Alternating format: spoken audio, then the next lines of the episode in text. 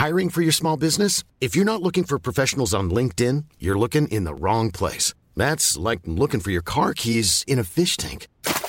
LinkedIn helps you hire professionals you can't find anywhere else, even those who aren't actively searching for a new job but might be open to the perfect role. In a given month, over 70% of LinkedIn users don't even visit other leading job sites. So start looking in the right place. With LinkedIn, you can hire professionals like a professional. Post your free job on linkedin.com slash people today.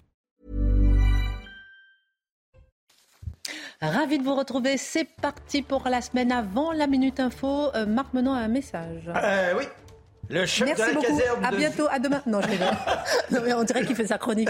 le chef de la caserne de pompiers de Villeurbanne-Cusset. Il est auteur aussi, il écrit des contes pour enfants et des contes optimistes. Il va Alors, contre tout ce qui est woke. Alors vous avez chacun Mais un montrez-le à l'antenne, mon un chéri. petit livre, voilà, regardez. Le cirque, comment il s'appelle son livre? Le, le cirque vent. D'accord. Et c'est le, le un pompier chef, qui l'a écrit. Voilà, de, de la caserne de. Je vous l'envoie, mes Allez, camarades. c'est parti pour la Minute Info. Mathieu On est Devez. tout feu, tout flamme. 13 000 policiers et gendarmes seront mobilisés demain pour la dixième journée de mobilisation contre la réforme des retraites. Ils seront 5 500 à Paris, un dispositif de sécurité inédit annoncé il y a une heure par Gérald Darmanin. Le ministre de l'Intérieur a également évoqué la venue possible dans la capitale de plus de 1000 éléments radicaux, dont certains venus de l'étranger. Dans ce contexte, Emmanuel Macron veut continuer à tendre la main aux syndicats. Le président de la République a reçu à l'Élysée Elisabeth Borne et les principaux cadres de sa majorité. Selon des participants à cette réunion, Emmanuel Macron souhaite travailler avec les élus, les partenaires sociaux pour apaiser et continuer à mettre en place des réformes. Au moins trois enfants ont été tués aux États-Unis après des tirs dans une école primaire. Un homme a ouvert le feu dans un établissement de Nashville, c'est ce qu'a indiqué la police de cette ville du Tennessee dans le sud des États-Unis. Le tireur a ensuite été tué par les forces de l'ordre. Au sommaire ce soir, alors qu'un deuxième manifestant est dans le coma après les violences de Sainte-Soline, les événements de ces derniers jours nous éclairent sur un phénomène qui n'a jamais vraiment été pris au sérieux dans les médias depuis dix ans, les violences d'ultra-gauche. On se demandera quels sont les nombreux visages de cette violence. Pourquoi sommes-nous apparemment incapables de lutter contre cette ultra-violence de gauche, y compris celle des écolos et des radicaux? L'édito de Mathieu Boccoté. De nombreux blessés, des heurts, des images honteuses, une France abîmée, tout ça pour des méga-bassines Quelle est l'étymologie de ce mot qui s'est imposé au quotidien? En quoi est-ce un scandale écologique Est-ce véritablement le scandale que dénoncent les opposants L'analyse méticuleuse de Dimitri Pavlenko. On reviendra avec Charlotte Dornella sur cette question du jour. Comment n'est-il pas possible d'empêcher de telles violences Cet affichage de l'impuissance de l'État, de l'impuissance à faire régner l'ordre, sonne comme une alerte. Pourquoi en sommes-nous arrivés au point de ne pas pouvoir bloquer les éléments les plus radicaux? Cette apparente indulgence menace au final le droit de manifester de tous. Le décryptage de Charlotte Dornelas. La visite du jour du nouveau roi Charles III a donc été annulée. Aveu encore d'impuissance de l'État à faire régner l'ordre ou simple mesure de sécurité, quoi qu'il en soit, nous allons nous arrêter sur la succession de fraternité que nous avons avec les Anglais. Cette journée est d'autant plus symbolique qu'en 1854, la France et le Royaume-Uni déclaraient ensemble à la, Ru- à la guerre à la Russie en Crimée. Marc Menant raconte. Et puis, euh, pendant que la France est en feu, Emmanuel Macron, après avoir reçu la Première ministre aujourd'hui, s'en va en Chine la semaine prochaine. Objectif, travailler avec son homologue chinois à la paix en Ukraine. Mais le chef de l'État français s'en va bras dessus, bras dessous avec Ursula von der Leyen. Pourquoi? Qui contrôle l'autre? Où est passée la souveraineté française? Chut, l'édito de Mathieu Boccoté. Une heure pour prendre un peu de hauteur sur l'actualité avec nos mousquetaires en forme pour attaquer cette semaine mouvementée. C'est parti.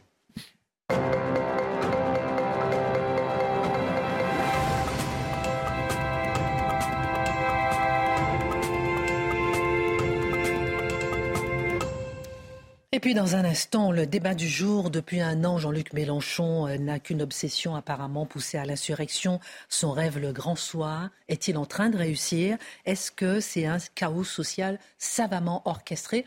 On fera un tour de table sur cette question et avec quelques petits extraits qu'on a retrouvés euh, de Jean-Luc Mélenchon, de LFI, pour essayer de comprendre un petit peu euh, ce qui se passe aujourd'hui. Comment allez-vous ah, Très bien. Bah, Marc est en pleine forme, Charlotte aussi. Mmh. Parfait. Vous avez passé un merveilleux week-end, ma Charlotte Très bon. De nouvelles boucles d'oreilles ou bien euh, Non. J'ai l'impression qu'à chaque fois, ce sont des neuves. Et vous, mon cher, vous êtes euh, parangon de, parangon d'élégance ce soir, en concurrence avec Mathieu Bocoté, le dandy de la soirée. C'est mon modèle. C'est mon modèle. On va pas le à Paris, mais euh, j'essaie de me mettre au niveau. Hein. Formidable. À nous, Marc Menant, d'être à la hauteur avec Charlotte. On va essayer de, on va essayer de vous suivre. Hein. On va essayer d'avoir au moins un peu d'étoffe. Oh. oh. Allez, c'est parti. À la veille de la journée de mobilisation, demain, dixième journée, Emmanuel Macron a accusé LFI de vouloir délégitimer les institutions et il tend la main aux syndicats. Par ailleurs, une note du renseignement territorial, selon le Parisien, laisse comprendre qu'il faut s'attendre à une radicalisation de certains syndicalistes, à des heurts, des dégradations une radicalisation d'une manifestation déjà radicalisée, Mathieu Bocoté Il y a plusieurs éléments là-dedans. Je dirais il y a la découverte tardive, tardive d'une évidence qui était pourtant visible comme le nez au milieu du visage depuis longtemps. C'est l'existence d'un courant radical de gauche qui flirte avec la violence, qui même a une tendance à la violence et qui cherche à radicaliser et à pousser vers la violence des gens qui sont, je dirais, idéologiquement radicaux, mais qui jusqu'ici respectait euh, le droit. Donc il y a une tendance, et qu'on peinait à nommer. Hein. Il y a encore quelques jours, le président de la République parlant de ces gens parle des factieux et des factions. Mais ça veut rien dire. On parle des casseurs quelquefois. Les casseurs, ça veut rien dire. C'est comme quand on disait le terrorisme. Il fallait dire le terrorisme islamiste à l'époque. Là, on savait de quoi on parlait. Des casseurs pour des casseurs, ça veut rien dire. Il faut dire des casseurs d'ultra-gauche. Et là, le crime est signé. Et des factieux. Mais des factieux, quels factieux? Dans quelle logique? Alors, ce qu'on découvre finalement, c'est ce mouvement, cette mouvance qui était visible depuis longtemps et qui aujourd'hui frappe tellement fort qu'on est obligé même de temps en temps de la nommer. Alors, de qui parle-t-on? De quoi parle-t-on? Globalement, il y a trois tendances qui se dégagent. On va surtout parler des deux premières. Les antifas, les antifas, qui, sont, qui, qui, est une milice paramilitaire, j'y reviendrai dans un instant, qui aujourd'hui se spécialise dans l'affrontement mais direct avec les forces de l'ordre. Il y a les écolos radicaux qui sont davantage portés sur la destruction des biens. Et une mouvance, je, je l'évoque simplement parce qu'elle est très visible, les transactivistes radicaux qui, eux, cherchent aujourd'hui à faire taire publiquement, à interdire tous les événements qui remettent en question la théorie du genre. Mais d'abord, les antifas. Alors, de quoi parlons-nous? On parle d'une mouvance qui existe depuis, bon, certainement on pourrait dire contemporaine de l'histoire du fascisme, et qui n'a plus rien à voir avec la lutte contre le fascisme réel. C'est une mouvance qui s'est reconstituée au début des années 80, ensuite 90, et qui réapparaît, qui est réapparu cette fois-là au milieu des années 2000-2010, et qui assimile au fascisme tout ce qui est globalement à droite du centre-gauche. Il faut garder ça à l'esprit. Quand disons on est antifa, quelle est votre définition du fa en question du fascisme? Et pour eux, le conservatisme, même la gauche républicaine, conduisent au fascisme, donc doivent être combattus. Surtout, il s'agit d'une milice paramilitaire qui se spécialise, au-delà de ses spéculations théoriques, dans l'affrontement de rue avec les forces de l'ordre. L'affrontement de rue, où on l'a vu, euh, l'affrontement sur le terrain rural, mais il y a l'idée d'un affrontement direct avec les forces de l'ordre, dans cette idée qu'il faut pousser la société jusqu'à un point extrême de tension pour que soudainement la société puisse basculer dans une forme de chaos révolutionnaire. Et ces gens-là ont des stratégies militaires ou paramilitaires, si vous préférez, ont l'uniforme qu'il faut, ils sont entraînés au combat. Et ça sort complètement de notre univers mental. Parce que globalement, qu'est-ce qu'on se dit? Dans notre, on se dit c'est des casseurs. On a l'impression que c'est des jeunes intoxiqués mentaux, des jeunes, des jeunes fous, des jeunes déréglés. Non, ce sont des militants qui sont prêts, je dirais, non, à risquer leur vie peut-être, mais surtout à risquer celle des policiers. Et pour eux, dans leur esprit, quand un policier est handicapé, quand un policier est blessé, quand un policier risque sa vie, quand un policier est blessé, c'est une victoire, c'est un 891 policiers gendarmes blessés depuis le début de Et pour eux, 891, hurrah il faut comprendre que lorsqu'un policier est blessé, pour eux, c'est une victoire. Et si on ne le prend pas au sérieux, on ne comprend pas que c'est une stratégie véritablement, parce que l'idée, c'est qu'on veut pousser les policiers tellement à bout qu'ils réagiraient avec violence, un excès de violence, et là, ça retournerait la population contre les forces de l'ordre, là, ça crée le moment révolutionnaire idéalisé. En passant, je précise que cette mouvance-là, depuis quelques années, s'est euh, étendue, je le disais, sa définition du fascisme sur toutes les questions justement de genre, d'identité, euh, les questions liées au, au patriarcat. Donc, c'est une définition de l'antifascisme qui ne cesse d'étendre sa définition du fascisme. Les écolos radicaux sont un peu différents. Alors, euh, il y en avait deux tendances, pourrait-on dire. Il y avait la tendance de ce que j'appelle des yels aux cheveux bleus euh, qui euh, vont dans les musées, puis on le sait, font l'espèce de, ce grand spectacle. Ils ne sont pas nécessairement violents, ils, pratiquent la désobéissance civile. Mais il y a la mouvance radicalisée qui, elle, pratique notamment la destruction du matériel agricole, qui pratique quelquefois la volonté de crever les pneus des SUV. Mais on comprend, c'est des, des, véhicules utilitaires sport. Et c'est pas, pas anodin. Cette idée qu'il faut s'en prendre au bien et risquer la vie des personnes. Euh, qui aussi s'en prend aux entreprises énergétiques et qui cherche à qui théorise quelquefois le fait qu'il faut briser, détruire des pipelines, des, des donc on comprend la psychologie de ces gens.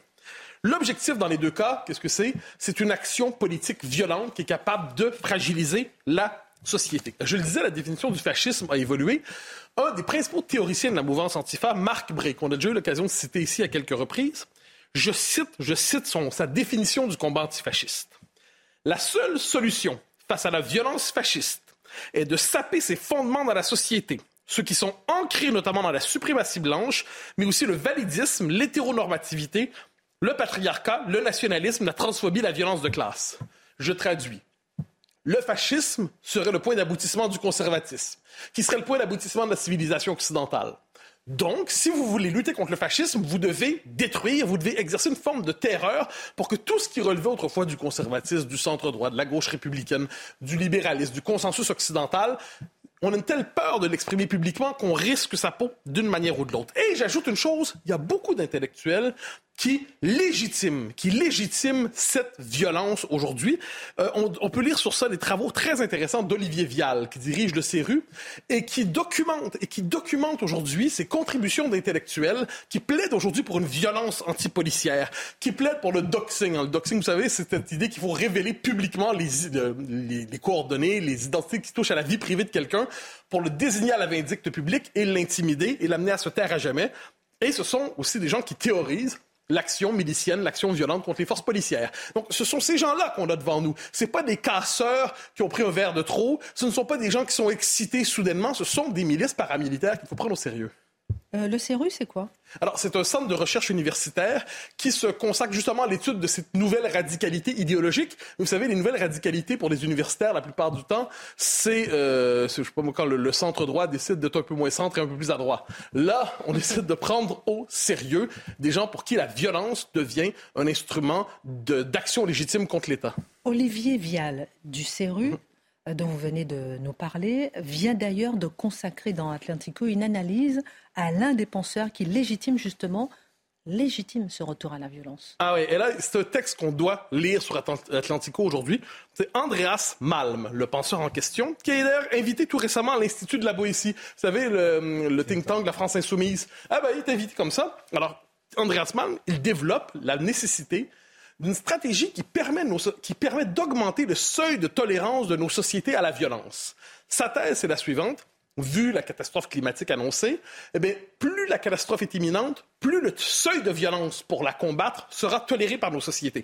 Qu'est-ce qu'il faut faire? Il faut être de plus en plus violent et nos sociétés vont s'habituer à l'idée que la violence va faire partie du portrait. Alors là, il dit oui, il faut un flanc euh, modéré, il faut une espèce de front modéré uni, mais il y a une tactique, une diversité des tactiques. Il faut des radicaux qui sont prêts à briser les biens, qui sont prêts à... Un de ses livres, je crois, si je ne me trompe pas, c'est Comment détruire un pipeline.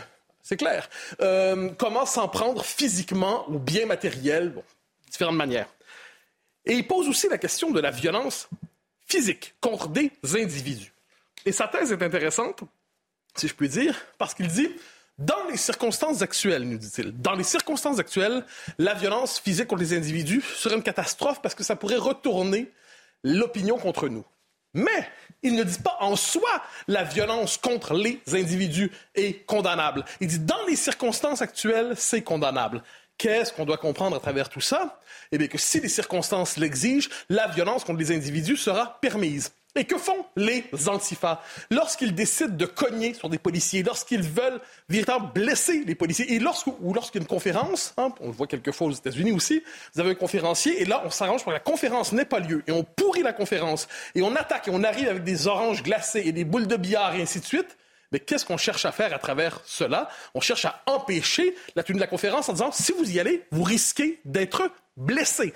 Ayons cela à l'esprit, ce sont ces gens qui défient l'État. Mais j'entends rarement, j'entends, je précise, euh, petit mot, petit mot sur les, les, leaders politiques de gauche. Qu'est-ce qu'ils nous ont dit des événements ce week-end? Mais que c'était formidable! C'est la fête révolutionnaire! Rien à se reprocher. D'ailleurs, si les policiers n'étaient pas intervenus, si les forces de l'ordre n'étaient pas intervenues, il n'y aurait pas eu de souci. C'est probablement pour cela que les antifas sont venus armés et surarmés avec un équipement pour frapper sur les forces de l'ordre. Par hasard, on se promène comme ça dans la vie avec des armes pour attaquer les policiers. Si les policiers ne sont pas là, ils ne risquent rien. C'est l'inversion du rapport de, légitimité. Et les, les, policiers étaient là pour protéger les méga-bassines. On va voir justement dans un instant le terme méga-bassine. Est-ce que tout ça pour ça, est-ce que ça valait le coup? Une dernière question, question qu'on va développer après avec Charlotte. Si nous savons tout cela, pourquoi sommes-nous incapables de combattre cette violence? Parce qu'on a, on a décidé depuis longtemps dans nos sociétés, on le dit souvent ici, mais il faut le rappeler, qu'il y a un seul ennemi existentiel légitime, c'est l'extrême droite c'est les méchants, c'est ce qu'ils appellent l'extrême droite. Et on l'a vu avec Bré et d'autres. Là, la définition que donnent nos sociétés de l'extrême droite est étendue. Ça n'a aucun sens. Ça devient loufoque. Bon. Mais donc, on ne prend pas au sérieux la menace de l'ultra-gauche. C'est comme une menace secondaire parce que dans je ne sais quelle hiérarchie ontologique, L'extrême droite serait au sommet, puis l'ultra-gauche, bon, à la rigueur, c'est des enfants turbulents de la bourgeoisie qui Vous êtes en train de nous dire qu'ils agitent un chiffon rouge pour ne pas voir justement ce qui se passe? Je, je sais pas, j'ai l'impression que c'est leur structure de pensée, c'est une faillite de l'intelligence, en fait. C'est-à-dire, ils ont devant eux une réalité, mais leur structure mentale ne permet pas de voir cette réalité. C'est ce qu'ils appellent l'extrême droite respecte les codes parlementaires, respecte la démocratie, respecte le débat public, et l'ultra-gauche, qu'ils refusent de condamner en tant que telle, elle décide de normaliser la violence comme instrument politique. Par ailleurs, ces gens-là, ces mouvances d'ultra-gauche, souvent, il ne faut pas oublier que ce sont les supplétifs de l'idéologie dominante. L'idéologie dominante dit des candidats, euh, Marine Le Pen, Zemmour, mais d'autres, hein, de certaines librairies, de certains événements, ce sont des dangereux fascistes, des factieux, tout ça. Eh bien, ils font le sale travail que l'idéologie dominante demande. Si on, explique sans arrêt que sont des ennemis de la République, des ennemis de la République, mais ces gens-là font le sale travail que le système réclame à l'endroit de certains. En dernière instance, on est obligé, à tout prix, de les nommer parce qu'on a la violence milicienne au visage, qu'est-ce qu'on fait? Ben alors là, on va essayer de dissoudre deux associations à la fois. D'un côté, on va dissoudre une association de gauche. Si on est capable, la plupart du temps, on ne le fait pas. De l'autre côté, on dissout une association dite de droite pour montrer qu'on est équilibré, on attaque les extrêmes. Qu'est-ce qu'on a fait ces dernières années pour lutter contre la violence milicienne en France? On a décidé de dissoudre Génération Identitaire. Ça, c'était courageux pour lutter contre l'ultra-gauche qui attaque les flics. 13 000 policiers gendarmes mobilisés demain, dont 5 500 à Paris. On se posera la question et on fera un tour de table. Est-ce que, par exemple, Jean-Luc Mélenchon est en train de réussir son pari du chaos social, de l'insurrection? On en parle euh, dans un instant. Dimitri, on va s'arrêter pour prolonger euh, ce que disait euh, Mathieu Bocoté sur ces méga-bassines. ce ne sont à la base des bassines qu'on appellera ensuite des méga-bassines. Bah des milliers de policiers se sont évertués justement, on le disait, à protéger ces méga-bassines. Et l'idée, c'est quand même de constater que tout ça pour ça, tout ça de blessés pour des méga-bassines. Mm. Et la bataille, vous allez nous l'expliquer, a commencé bien en amont, déjà avec l'étymologie, le mot méga eh Comment tout a commencé bah, Vous savez, il y a les mots valises. C'est ceux qu'on crée par télescopage, type le franglais, par exemple, le Brexit, vous voyez. Il y en a plein dans l'actualité. Et puis, il y a les mots OPA. Ce que j'appelle les mots OPA, c'est quand un mot accapare une chose, une idée, comme ça, l'emprisonne et fige le regard qu'on va porter sur elle. C'est exactement le cas des méga-bassines. Le terme, et c'est complètement imposé dans les médias aujourd'hui, hein, euh, et ce nom, bah, vous voyez, c'est comme une sentence qui tombe en fait sur euh, la, construction en elle-même. C'est comme une chape de plomb qui vient empêcher tous les rayons d'intelligence, de, réflexion et de nuances de, de, passer. Donc quand vous entendez méga-bassine, vous visualisez l'espèce d'aberration architecturale, hein, l'aberration conceptuelle. Je vous donne un autre exemple de mot OPA, les violences policières, par exemple. Vous avez un policier qui brandit son tonfa ou qui avance sur un manifestant. Alors tout de suite, il est filmé, il est insulté. Et violence policière. Il peut même s'être rien passé. La simple présence du policier, son geste, est en soi devenu une violence, une violence policière. Et finalement, les circonstances comptent assez peu. Vous savez, Nietzsche disait chaque mot est un préjugé. J'ajouterais que chaque mot est aussi une bataille culturelle et que sur les bassines, sur les méga bassines, parce qu'avant on mettait un tiret, maintenant on n'en met même plus, eh bien, euh, on peut dire que ceux qui veulent les détruire ont complètement gagné la bataille culturelle pour euh, euh, décrire ces, constructions. Et on peut dire qu'ils nous l'ont prouvé parce qu'ils ont mené une véritable petite guerre.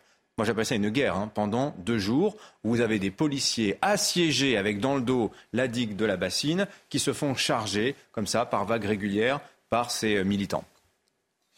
Comment faudrait-il appeler ces ouvrages agricoles si on veut éviter justement euh, l'OPA, comme vous dites? Eh ben, euh, les ingénieurs, ils disent retenue de substitution. Vous avouerez que ça claque moins qu'une méga bassine. Alors, d'après Géraldine Vosner du Point, euh, qui a consacré un long papier dans le Point cette semaine sur le sujet, elle nous dit que c'est Mediapart qui a baptisé méga bassine, qui a lâché ce mot dans, dans la sphère médiatique il y a ça deux ans, fin 2021, ah lors de la première bataille, si vous voulez, pour une bassine. C'était à, euh, à Mosée-le-Mignon. C'est pas très loin de Sainte-Soline. Il y a eu d'ailleurs hein, des, frictions là-bas ce week-end aussi. Et donc, euh, bassine ne suffisait pas. On a donc introduit le terme de méga bassine. Voilà. Alors, on va reconnaître quand même quelque chose euh, aux opposants, c'est qu'ils ont un vrai sens du marketing. Quand vous dites méga bassine, vous pensez grands projets inutiles, vous voyez? On comprend tout de suite. Et d'ailleurs, ils sont très forts. Je suis allé voir un peu sur les sites des anti-bassines. Ils vous parlent du Watergate, du marais Poitevin, parce que les bassines sont mitoyennes du marais Poitevin, vous allez comprendre. Euh, ils vous parlent de la prise de la bassine. Ils crient nos Bassaran. Vous voyez, il y a tout un, comme ça, un, imaginaire révolutionnaire que, que, charrie en fait ces, ces, bassines. Et alors, ils ont aussi monopolisé, ne vous faites pas avoir, par la fiche Wikipédia qui est consacrée aux bassines, qui est truffée d'exagération, pour ne pas dire de mensonges à propos des bassines. Alors justement, c'est quoi une, méga, une, une bassine? Alors, une, retenue de substitution, s'il vous plaît. une retenue de substitution. Alors, c'est un bassin de 5 à 15 hectares pour les, pour les, plus grands, qui sont creusés par ce qu'on appelle la technique du déblai-remblai, c'est-à-dire la terre que vous excavez, vous vous en servez pour bâtir les digues euh, de votre bassine, euh, vous tassez, vous plastifiez, et voilà, vous avez, vous avez votre bassine. Pourquoi on dit, et c'est pour étanchéifier hein, la plastification, pourquoi vous retenue de substitution? Ben, Parce qu'en fait, on va prélever l'eau en hiver dans la nappe phréatique qui va se trouver à proximité de votre bassine, dans la nappe phréatique, donc sous terre. On va pomper cette eau euh, pendant la, phase euh, hivernale et on va verser cette eau dans la bassine afin de pouvoir l'utiliser pour l'irrigation au printemps et en été quand il pleut moins. Alors vous allez me dire, c'est bizarre quand même de vider une nappe phréatique comme ça pour euh, la déverser dans, dans un bassin en surface. En quoi c'est un progrès dans la gestion de l'eau? Eh bien, tout simplement parce qu'on sait exactement ce que l'on prélève. Parce qu'avant les bassines, on a l'exemple de la Vendée, par exemple. Ça fait 15 ans qu'ils font des bassines en Vendée, bien avant Sainte-Soline. Euh, eh bien, il se passait ce qui se passe dans toutes les campagnes de France, à savoir que les agriculteurs, lorsqu'ils ont besoin d'eau, ils ont des puits de forage et donc ils pompaient à discrétion, si vous voulez. Voilà. Et donc, il arrivait certaines années que euh, on a des phénomènes d'assec, c'est-à-dire on manque d'eau, et avec des inversions de flux, à savoir que le marais Poitevin, qui euh, est alimenté en partie par ces nappes phréatiques, se retrouvait à se déverser, à les remplir la nappe. Vous voyez, une inversion du flux. Et le marais s'asséchait, ce qui est donc là une, catastrophe écologique. Depuis qu'on a fait les bassines, depuis qu'on prélève de l'eau, qu'on étale la ponction, si vous voulez, sur, euh, sur l'année, qu'on prélève dans les nappes de surface. Hein. On ne va pas non plus dans les nappes très, en profondeur. Euh, des nappes qui se rechargent vite, parfois plusieurs fois dans l'hiver. Et bien, ce qui se passe, c'est qu'on a 1 à 2 mètres d'eau en plus dans notre nappe phréatique. Et finalement, il y a même plus d'eau dans les courants. Enfin, globalement, il y a un équilibrage, si vous voulez, sur les débits d'eau à l'échelle de l'année. Alors, c'est vrai qu'on prend beaucoup. Hein. Pour remplir une bassine de 15 hectares, c'est 600 mètres cubes d'eau pompée toute la journée pendant 40 à 45 jours. Hein. Vous voyez, ce n'est pas une ponction anodine. Mais, vous voyez, dans la bassine, il y a cette idée quand même à la base de garantir une forme de paix sociale entre les usagers, pour éviter les conflits d'usage entre les agriculteurs d'un côté, les bateliers du marais Poitevin, les amoureux aussi tout simplement du marais Poitevin qui s'effaraient de voir en été le marais s'assécher. Et donc, vous voyez, les agriculteurs qui s'abreuvent à ces bassines en Vendée se sont engagés en retour à réduire leur volume d'irrigation de 20%. Vous voyez, il y a une contrepartie, il y a un effort, il y a cette idée vraiment d'un partage de la ressource. Et résultat en Vendée, parce que je vous disais, depuis les, depuis les bassines, eh ben voilà, le niveau piézométrique des nappes phréatiques est remonté de 1 à 2, mètres. Cela dit, ce que l'on voit, vous voyez, c'est beaucoup dans l'ouest de la France, les bassines. Hein. Pourquoi? Parce qu'on a des sous-sols calcaires. Pour eux, ça n'est pas du tout un modèle universel. On ne peut pas faire des bassines comme ça absolument partout où l'on souhaiterait le faire en France. Expliquer comme ça, ça paraît raisonnable et merci beaucoup de prendre le temps de nous expliquer. Mais qu'en disent les opposants? Bah, les opposants, encore une fois, je veux dire, la bataille des mots. Eux, ils vont vous dire qu'à l'heure de la sécheresse et du réchauffement climatique, les bassines, ben, c'est l'accaparement de la ressource en, eau, pardon, par une, une minorité, par l'agro-industrie. Euh, alors que vous avez beaucoup de petits agriculteurs hein, qui sont dans cette ces coopératives de bassines, parce que c'est des associations euh, d'agriculteurs. Euh, mais les opposants vont vous dire, oui, mais vous savez, il n'y a que 5% des agriculteurs du département de la Vendée, par exemple, qui piochent dans la bassine. Donc, qui sont-ils, ces 5% Sinon, la minorité de réfractaires qui refusent de, changer son modèle agricole, le modèle agricole que nous impose le réchauffement climatique? Vous voyez ça tombe tout seul. C'est très facile, en fait, de, poser un contre-discours qui vont faire, vous faire passer des gens a priori raisonnables pour des fous hystériques. Alors, on va continuer euh, dans un instant parce que c'est une sorte de discours de niche et vous allez nous expliquer pas encore. Marc, une pause et on continue. Beaucoup de questions hein, là-dessus.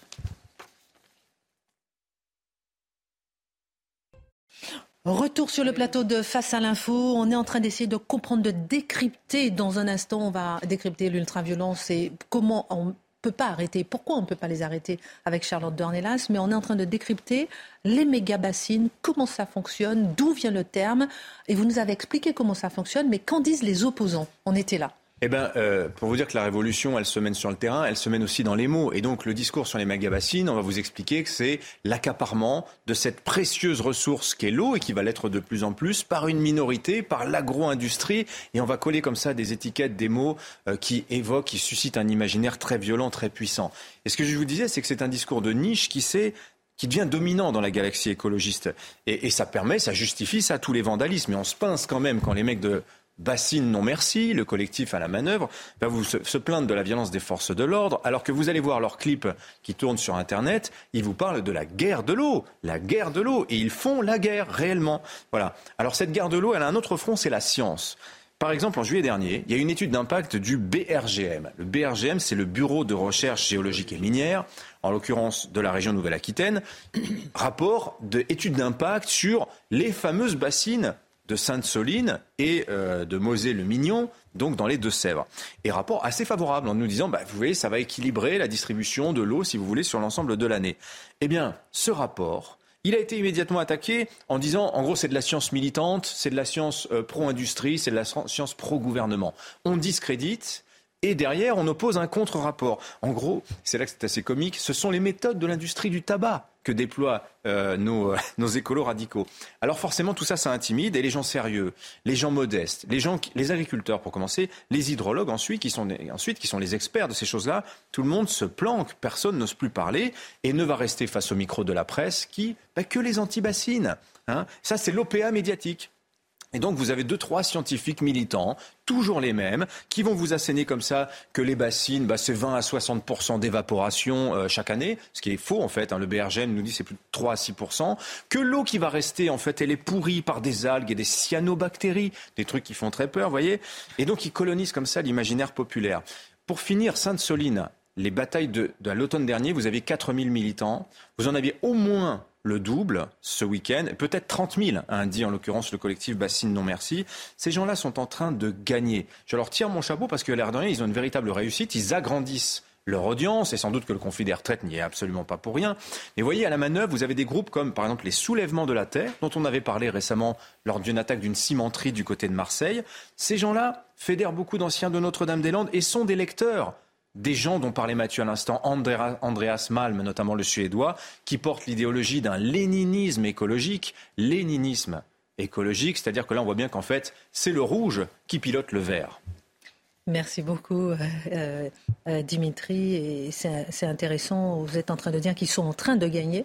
Mais on va se poser la question euh, dans un instant de savoir est-ce que euh, les insoumis, eux, sont en train aussi de réussir leur pari, c'est-à-dire pousser à l'insurrection, arriver à, leur grand rêve, leur grand soir. Est-ce que là, ils sont en train à la fois d'agiter de, deux chiffons rouges, on va dire, bien de marcher sur deux jambes, à la fois la police tue, et de l'autre côté, tous dans la rue. Et ce qui fait que justement, on arrive à ce chaos social à la veille de la dixième journée de mobilisation. Charlotte, justement, pour continuer un peu dans ce chaos euh, euh, d'ultra-violence, on va dire, les renseignements prévoient des heures importantes demain, lors de la dixième journée de mobilisation, une radicalisation des manifestations. De la même manière, les renseignements avaient déjà prévu depuis plusieurs jours d'un risque de violence à Sainte-Soline ce week-end. Et c'est exactement ce qui est arrivé.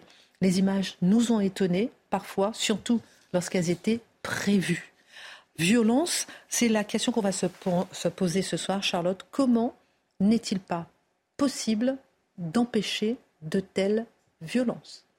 C'est vrai que les, images, elles génèrent systématiquement les mêmes questions avec le bon sens que nous partageons tous et on se heurte en permanence à l'état de droit que tout le monde défend, mais qui clairement euh, est incompatible avec le bon sens élémentaire. C'est-à-dire la question, on se pose des questions avant, comment n'est-il pas possible d'empêcher des éléments que l'on connaît par cœur? Je cite tous les gens euh, qui arrivent euh, pour commenter ces images et qui disent mais on connaît ces profils-là. nous on se dit pourquoi? Ensuite, pendant la manifestation, comment n'est-il pas possible de contraindre cette violence, surtout si elle est prévue? Et après la manifestation, comment est-il possible que des, profils qui sont connus, qui sont à la manifestation, euh, ne soient pas euh, retenus ou en tout cas euh, jugés sévèrement? Je peux me permettre une parenthèse? Vous dépassez la vitesse autorisée sur l'autoroute, on sait vous arrêter. Et on vous ne payez pas vos impôts, on sait vous interpeller. Là, vous tapez sur les forces de l'ordre, c'est la question que tout le monde. Et alors, vos exemples sont très bons parce que dans la voiture, quand euh, le, on est flashé par un radar ou sur les impôts, vous êtes directement euh, comment dire, visé, on sait que c'est vous et on le sait de manière certaine. Or, il y a un principe de base dans la justice et dans le, passage de la justice et de la police d'ailleurs, c'est l'individualisation de la peine. Or, les, les militants le savent pertinemment. C'est pour ça qu'ils usent et abusent du silhouettage et du désilhouettage, c'est-à-dire qu'ils sont habillés tous de la même manière, ils s'échangent euh, les habits, la casquette, les chaussures après avoir commis certaines actions et ils se couvrent le visage. Donc, vous ne pouvez pas de manière certaine prouver que telle personne, même pris en flagrant délit, euh, devant un tribunal, il est extrêmement difficile euh, d'avoir des éléments euh, matériels. Donc c'est la différence, en effet, avec le pauvre Français qui est sur l'autoroute à 3 km de plus, et lui, on sait que c'est lui, ça, il n'y a aucun doute là-dessus. Alors la première question qui se pose en amont de la manifestation, c'est est-ce qu'il n'est pas possible de bloquer les éléments les plus radicaux, c'est-à-dire de les empêcher d'accéder au lieu de manifestation? Alors là, il y a, y a quand même une vraie interrogation euh, philosophique dans le fond derrière, qu'à mon avis, il ne faut pas balayer trop vite devant les images. À savoir, est-ce qu'il est possible que l'État prenne le risque de l'arbitraire en augmentant les pouvoirs administratifs donc le risque de l'arbitraire peut toucher toute la population, parce que demain, le gouvernement peut décider qu'un tel est radical, qu'un tel ou un préfet décide que telle opposition est illégitime. Ce sont des questions qu'il est normal d'avoir à l'esprit au moment d'augmenter les pouvoirs euh, discrétionnaires d'un préfet, en l'occurrence, qui interdirait donc la manifestation. Seulement le problème, c'est que normalement, la réponse est non, on ne peut pas prendre le risque de l'arbitraire sur l'interdiction d'une manifestation. Mais la réalité euh, de ces manifestations à répétition impose quand même une chose.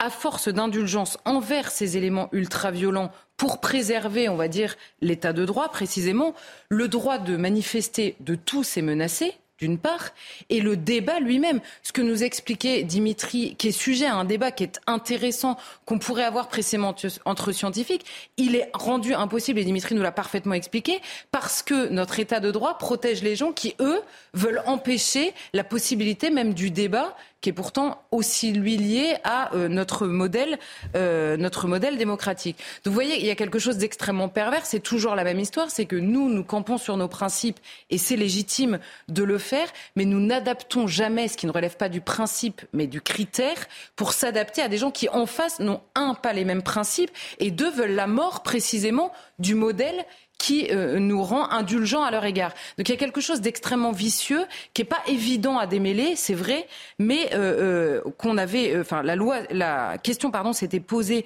avec la fameuse loi anti-casseurs, vous saviez dont on avait parlé, puisque l'article 3 de cette loi, qui était le plus, qui avait fait le plus hurler, permettait précisément au préfet de prononcer des interdictions de manifester sur tout le territoire national pendant un mois à l'encontre des personnes représentant, je cite, une menace d'une particulière gravité pour l'ordre public. Donc là, c'était exactement ces personnes qui étaient visées. Donc le, préfet peut décider que tel, tel, tel profil que l'on connaît pour des actes déjà commis dans d'autres manifestations ont interdiction de paraître et risquent donc un an de prison euh, et, euh, je ne sais plus, 7 500 euh, euros d'amende. Mais le problème, c'est que Emmanuel Macron lui-même, puisque ça faisait hurler une partie de la gauche, Emmanuel Macron avait lui-même saisi le Conseil constitutionnel en disant ça va clore le débat, le Conseil constitutionnel va valider ou non. Or, le Conseil constitutionnel a jugé que cet article portait atteinte au droit d'expression collective des idées et des opinions. Donc on retombe sur le principe qui ne s'adapte absolument pas à ce que sont devenues euh, ces violences dans les manifestations. Donc là, en l'occurrence, il disait que ça n'était ni proportionné ni encadré dans la manière de faire, c'est-à-dire on disait des, gens connus pour des violences, mais ça pouvait, dans le texte, être des violences qui n'avaient absolument rien à voir avec la manifestation en question.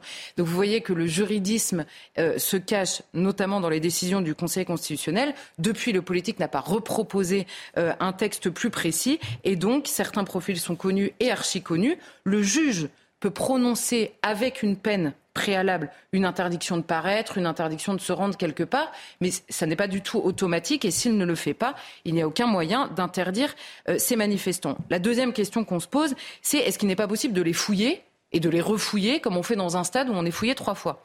Alors là, c'est également une question qui a été posée par les forces de l'ordre au moment de la loi anti-casseurs, qui avait pris exemple justement sur la manière dont on avait réussi à contraindre le hooliganisme pardon, dans les stades. Sauf que dans un stade, d'abord c'est un endroit clos et il y a une billetterie.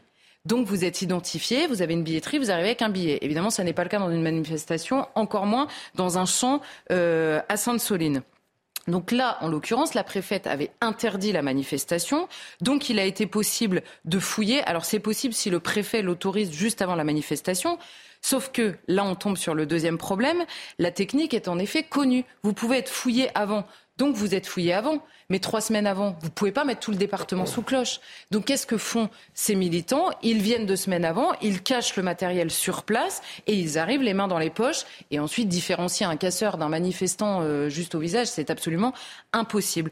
Donc ça, ça rend l'appréhension préalable impossible. Avant d'aller plus loin, une petite question subsidiaire, je ne sais pas, je vais peut-être vous taquiner un peu, mais pour les gilets jaunes, ils arrivaient à arrêter certains gilets jaunes? Alors ils arrivaient à les arrêter, mais là, vous voyez, tout, tout, ce qu'on a vu en photo, c'était des fouilles préalables. Mhm. Donc il y a des gens un peu moins rodés, on va dire, que les autres qui arrivent avec la hache et le cocktail Molotov dans leur sac, qui se font fouiller, et donc, euh, le, en l'occurrence, le matériel est prélevé. Mais, mais c'est d'ailleurs ce qu'il y avait, euh, c'est au moment des Gilets jaunes, où vous aviez des fouilles préalables qui sont autorisées potentiellement par le préfet, ça avait été validé dans cette loi euh, anti-casseurs, mais vous ne pouvez pas vérifier, on va dire, aller visiter toutes les maisons, les, les lieux de travaux, c'est pour ça que ça fait si peur, notamment dans le maintien de l'ordre. Alors pendant la manifestation, euh, Charles Dornelas, on a toujours l'impression d'un affrontement anarchique avec les forces de l'ordre, dépassé par la situation. N'est-ce pas le cas? Et est-ce que c'est pas inquiétant? Parce que là, on, a, on commence vraiment hmm. à basculer dans un sentiment d'inquiétude, d'un État impuissant, et de l'ordre impossible.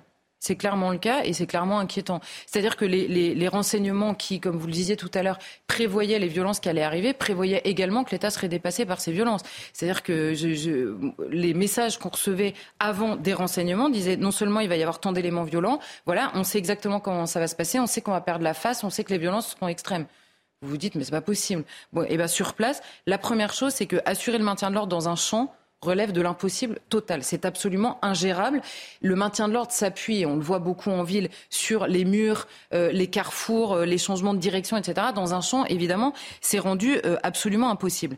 Par ailleurs, le dispositif du maintien de l'ordre, et là on retombe sur le, comment dire le, le manque d'équilibre entre les deux camps entre guillemets, c'est que le dispositif de maintien de l'ordre est décidé par des autorités politiques qui n'ont qu'une peur dans ce genre de situation, c'est le blessé grave ou le mort, blessé grave ou mort, euh, enfin blessé grave en l'occurrence, qu'on a des deux côtés cette fois-ci. Donc euh, on voit que c'est euh, on a deux manifestants dans le coma en ce moment. C'est ça, on a deux manifestants dans le coma, et cette angoisse, elle existe dans la tête des gens qui pensent le dispositif du maintien de l'ordre, mais pas dans la tête des gens qui sont en face. Donc là encore, vous déséquilibrez votre propre dispositif et ça rend la chose euh, extrêmement difficile. Et là encore une fois, c'est difficile parce que ce, cette peur du mort en manifestation, elle est évidemment euh, euh, légitime. Elle est légitime, mais elle peut rendre la chose inefficace. La deuxième chose, c'est que sur place, les forces de l'ordre obéissent à des instructions précises. C'est-à-dire qu'on dit tout le temps, tel gendarme, pourquoi il a fait ça à ce moment-là? Le gendarme, en fait, sur place, il n'a aucune vision d'ensemble du dispositif de maintien de l'ordre. Parce que, en l'occurrence, c'était des gendarmes, c'est pour ça que je dis ça, mais le, c'est pareil avec les policiers, euh, sur place, lui on lui dit vous intervenez ici, il intervient avec des ordres extrêmement précis d'une part et avec le, chaos euh, qu'il a euh, en face de lui, avec l'impossibilité de différencier le manifestant qui est en face de lui du casseur qui est juste derrière ou inversement, de, différencier le manifestant de celui qui va lui jeter un pavé ou une orange, en effet, différemment. Donc ça rend la chose extrêmement compliquée. Et la troisième chose, c'est réussir à sortir les éléments les plus violents surtout ceux qui sont le plus rodés dans ce genre de dispositif. C'est notamment ce que fait, alors là on rebascule euh, à Paris, mais ce que font les braves M, là, qui interviennent précisément pour aller chercher dans la manifestation les éléments les plus violents. C'est extrêmement difficile, notamment en raison de ce silhouettage. C'est rendu extrêmement difficile parce que les manifestants changent en permanence la manière dont ils agissent, la manière dont ils se vêtissent, et quand en plus de ça vous agissez dans un, nuage de gaz lacrymogène, euh, autant dire que c'est compliqué. Dernière question à la suite des affrontements. Euh, Charlotte, la situation s'est calmée. Des manifestants sont restés là sans être interpellés. Comment l'expliquer ça? Oui, alors c'est la question de, des interpellations d'un côté qu'on juge abusives et de l'autre euh, les, manifestants qui restent derrière. On se dit pourquoi on ne les interpelle pas? Eh bien, on revient sur notre question de l'individualisation de toute la procédure pénale, on va dire. Une interpellation doit être encadrée et justifiée, et justifiée dans le détail. C'est-à-dire qu'il faut pouvoir pour interpeller, imputer un fait à un individu. Vous interpellez la personne, vous devez rédiger immédiatement la raison pour laquelle vous l'avez interpellé. Donc qui a cassé la vitrine, qui euh, a jeté euh, euh, un pavé. Alors évidemment, on peut se tromper sur le terrain, mais il faut quand même cette justification. Pourquoi? Parce que le but de l'interpellation, c'est la judiciarisation et que dans le temps très limité de la garde à vue, il faut constituer un dossier qui puisse tenir devant la justice. Sinon, c'est le classement sans suite parce que vous n'avez pas assez d'éléments, et c'est ce qu'on voit d'ailleurs extrêmement souvent. Oh Donc là, on avait beaucoup de vidéos sur place pour essayer précisément derrière d'interpeller peut-être plus tard certaines questions, euh, personnes. Pardon. Donc il y a une double question en vérité qui se pose sur la justice. Un, la question de euh, l'idéologisation de certains magistrats notamment ceux qui signaient la tribune en, soutien au soulèvement de la terre quand le ministère de l'Intérieur enquêtait euh, sur cette association. Donc là, on a un problème idéologique avec certains magistrats, mais de manière plus générale, la difficulté à juger des personnes qui savent, elles, contourner parfaitement la procédure. C'est ce qu'on retrouve simplement sur le terme garde à vue abusive ou interpellation abusive. Les policiers sur place, ils voient donc ils interpellent telle ou telle personne. Il y a peu d'éléments qui pèsent sur la personne en particulier, donc ça ne tient pas devant la justice. Ça ne veut pas dire que les policiers n'avaient pas de raison d'interpeller, ça veut dire qu'il manque de preuves matérielles au moment où la justice passe, et d'ailleurs la justice en général ne passe pas. Moralité, les forces de l'ordre sont dépassées. Euh, je rappelle juste que demain, il y a une forte mobilisation des jeunes en colère contre les violences policières.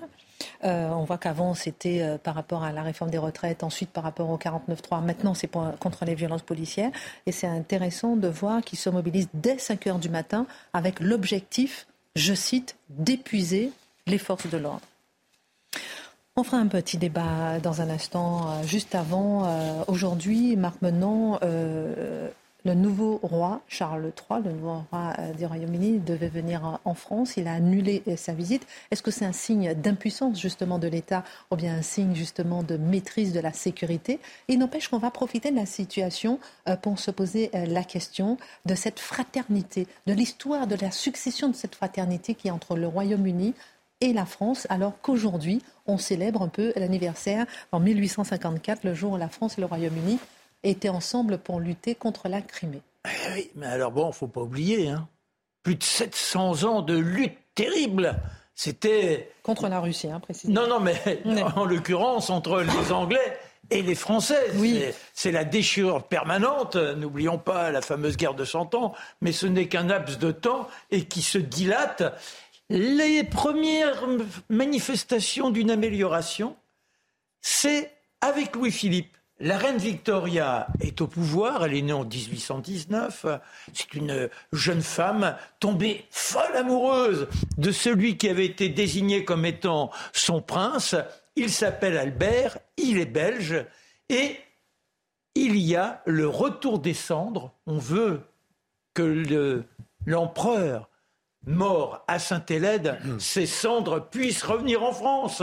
Et Louis-Philippe agit elles sont là, ces cendres, on les place aux invalides et le roi invite la reine Victoria et Albert dans son château d'Eux à en Normandie. Ça, c'est l'esquisse, je dirais, d'une petite fraternité. Et puis après, Il y a le coup d'État de Napoléon qui Napoléon, Louis Napoléon Bonaparte, d'abord élu président, et puis le coup d'État du 2 décembre, le voilà empereur, et la décision est prise à un moment de lutter contre qui? Contre les Russes.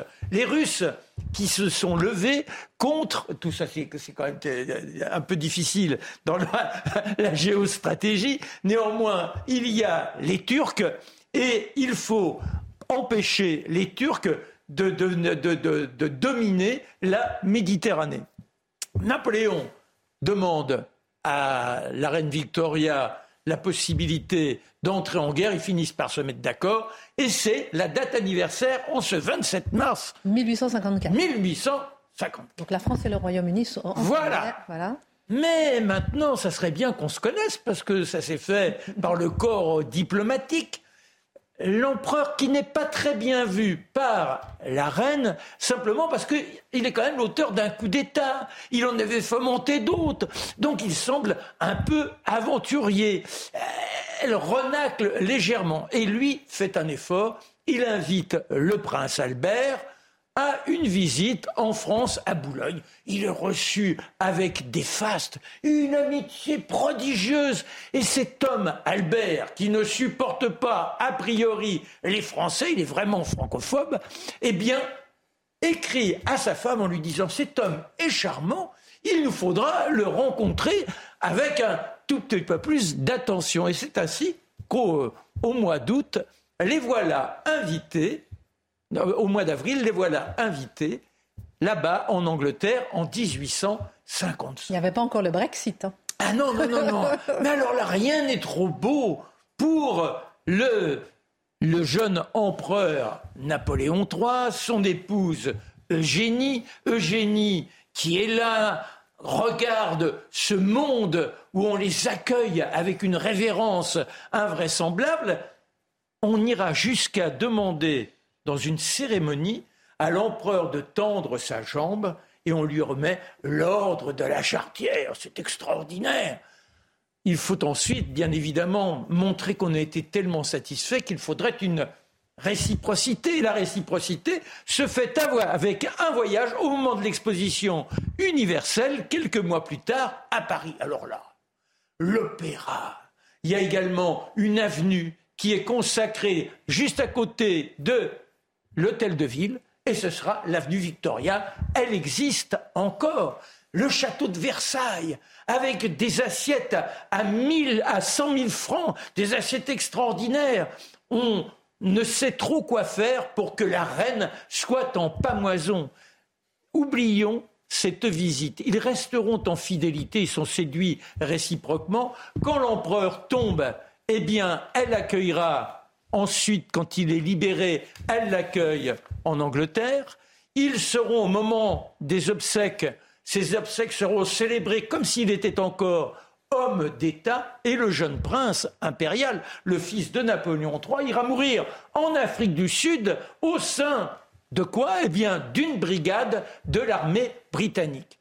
Et cette amitié va se poursuivre. Le jeune Édouard VII, qui est l'héritier de la reine Victoria, très tôt s'est entiché de la France, il fait de nombreux voyages, il ne sait trop quoi faire, d'ailleurs il devient le prince des tavernes, et nous n'oublions pas la reine Élisabeth, qui sera reçue en 1957 par le président Coty avec son haute forme, et je dirais le, le luxe d'un presque roi, là encore, on ne saura trop quoi faire pour la recevoir. On, réhabilite l'Élysée, elle logera à l'Élysée, où le lit est trop petit pour le prince Philippe. On a presque prévu qu'un jour le général de Gaulle dormirait à l'Élysée. Et c'est un Louis de Louis XVI, je ne sais pas si c'est pourquoi il était trop court, toujours est-il qu'on est obligé d'allonger le lit les fastes sont extraordinaires. En revanche, il n'y aura pas de caviar ni d'huîtres, car la reine n'aime pas ces deux éléments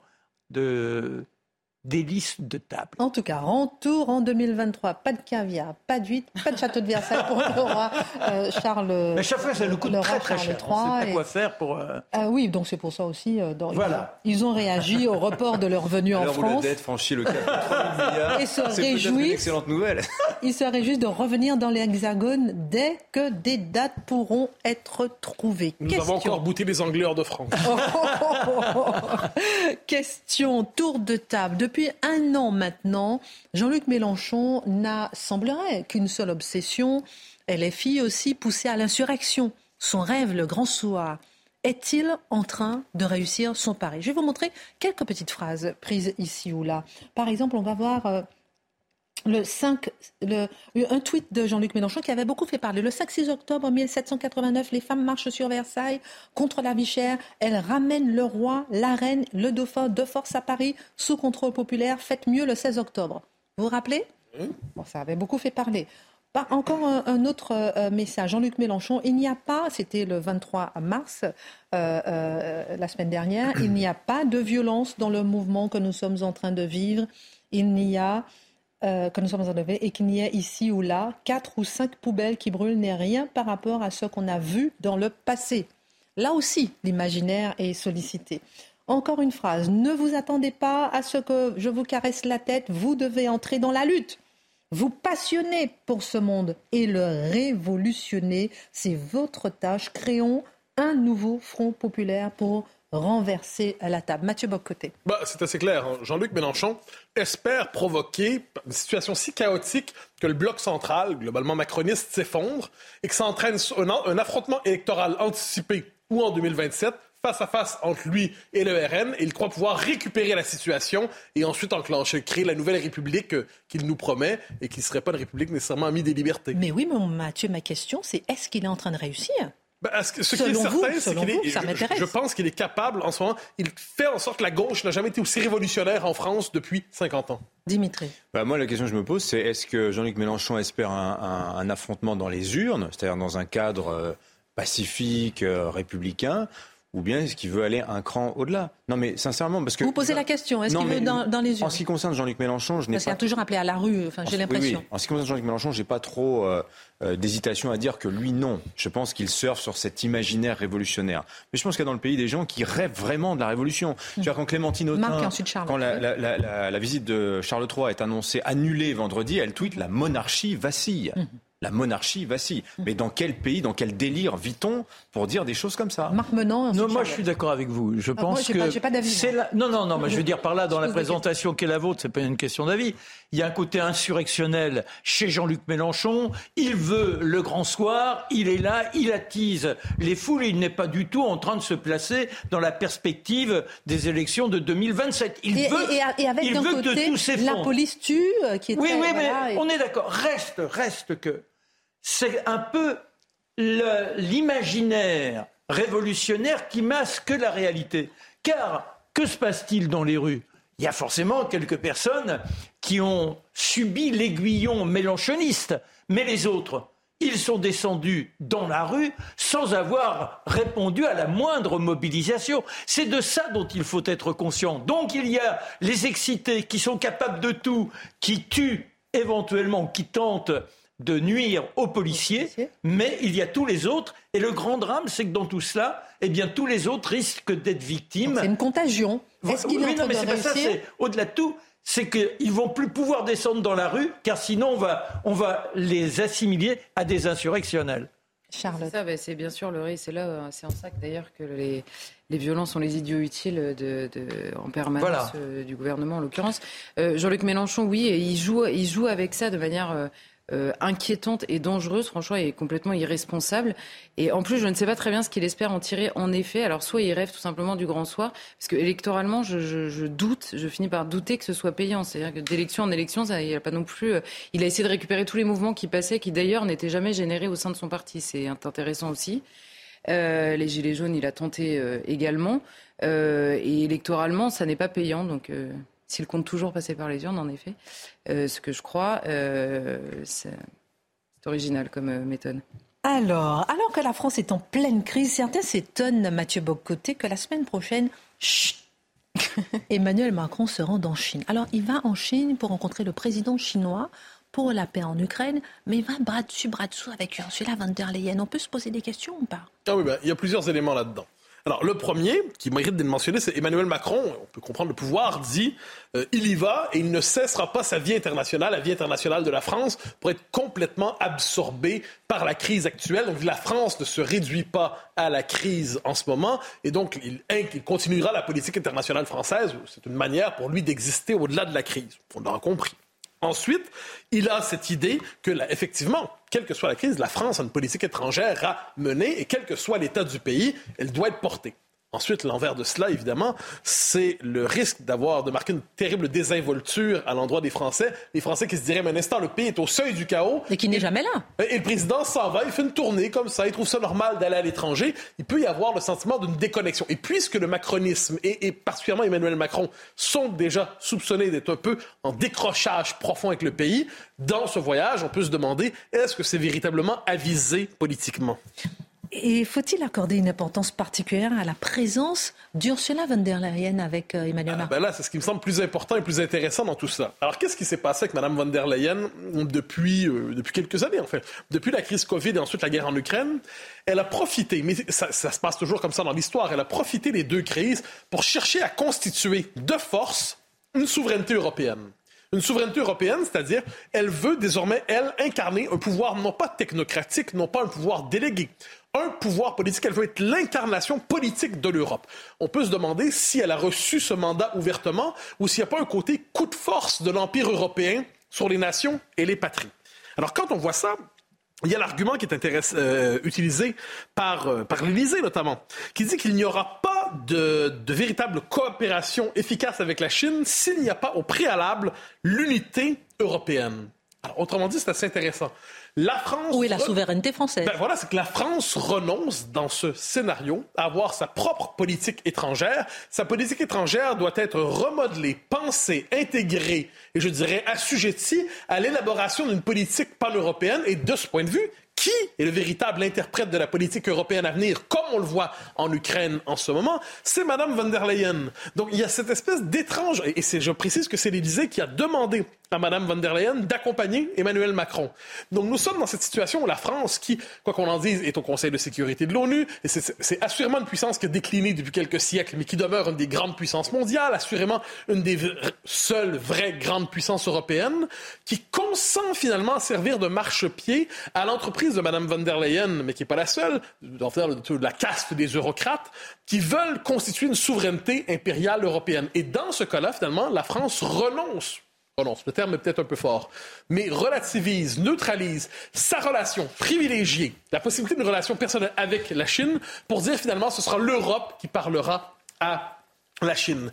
Moi, je suis assez étonné par cela. Je dirais une chose, le vieux rêve d'une partie des élites françaises, c'est de se dire que finalement, l'Europe n'est rien d'autre que l'expression politique de la volonté française. Il n'est pas interdit de se croire aujourd'hui que dans ce scénario, la France n'est rien d'autre que le marchepied d'une volonté européenne.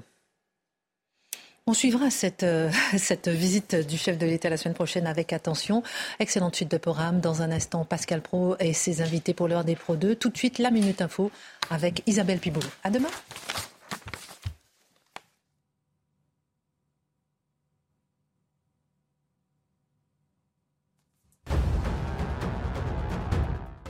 Dixième journée de mobilisation contre la réforme des retraites.